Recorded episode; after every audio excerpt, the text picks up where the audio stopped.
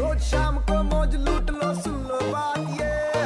मार ले बेटा यू टर्न तू भी रेड एफएम एग्जैक्टली सात ग्यारह शो यू टर्न मेरे यानी वेनु के साथ सुबह nine three point five red FM पर शाम के बड़े सवाल में मैंने आपसे पूछा, भाई साहब, शादी के बाद क्या क्या पता चलता है? Specially in case of arrange marriage जब आपको सामने वाला बोलता है मैं मैं सिर्फ़ स्पून से खाता हूँ। घर आके ये दाल चावल हाथों से निपटाया जा रहा है। इनफैक्ट बड़े भैया फाइव स्टार होटल में जाके लोग यही कर होते हैं।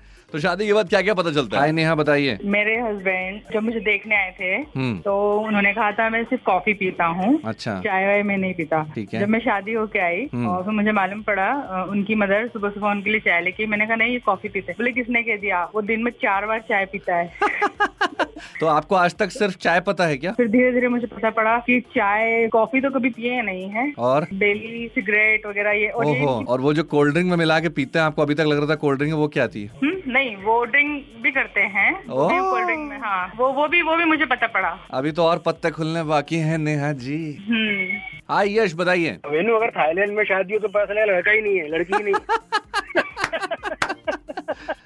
और तो इससे बड़ी गलती क्या होगी यार? नहीं आजकल गोवा में भी ऐसा हो सकता है। क्या बात कर रहे हो? नहीं मेरा कोई एक्सपीरियंस नहीं है।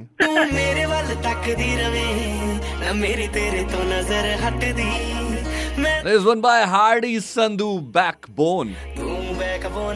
और हाँ शुरू में तो सब कहते हैं। दुनिया मिले ना मिले हमको खुशियाँ भगा देंगी हर मेले बाबू ने थाना थाया। तुम साथ हो फिर क्या बाकी हो? हाथ था लिया। मेरे लिए तुम है ना बेबी काफ़ी हो। शुभ मंगल ज़्यादा सावधान। इस शादी की सीज़न में या कभी भी।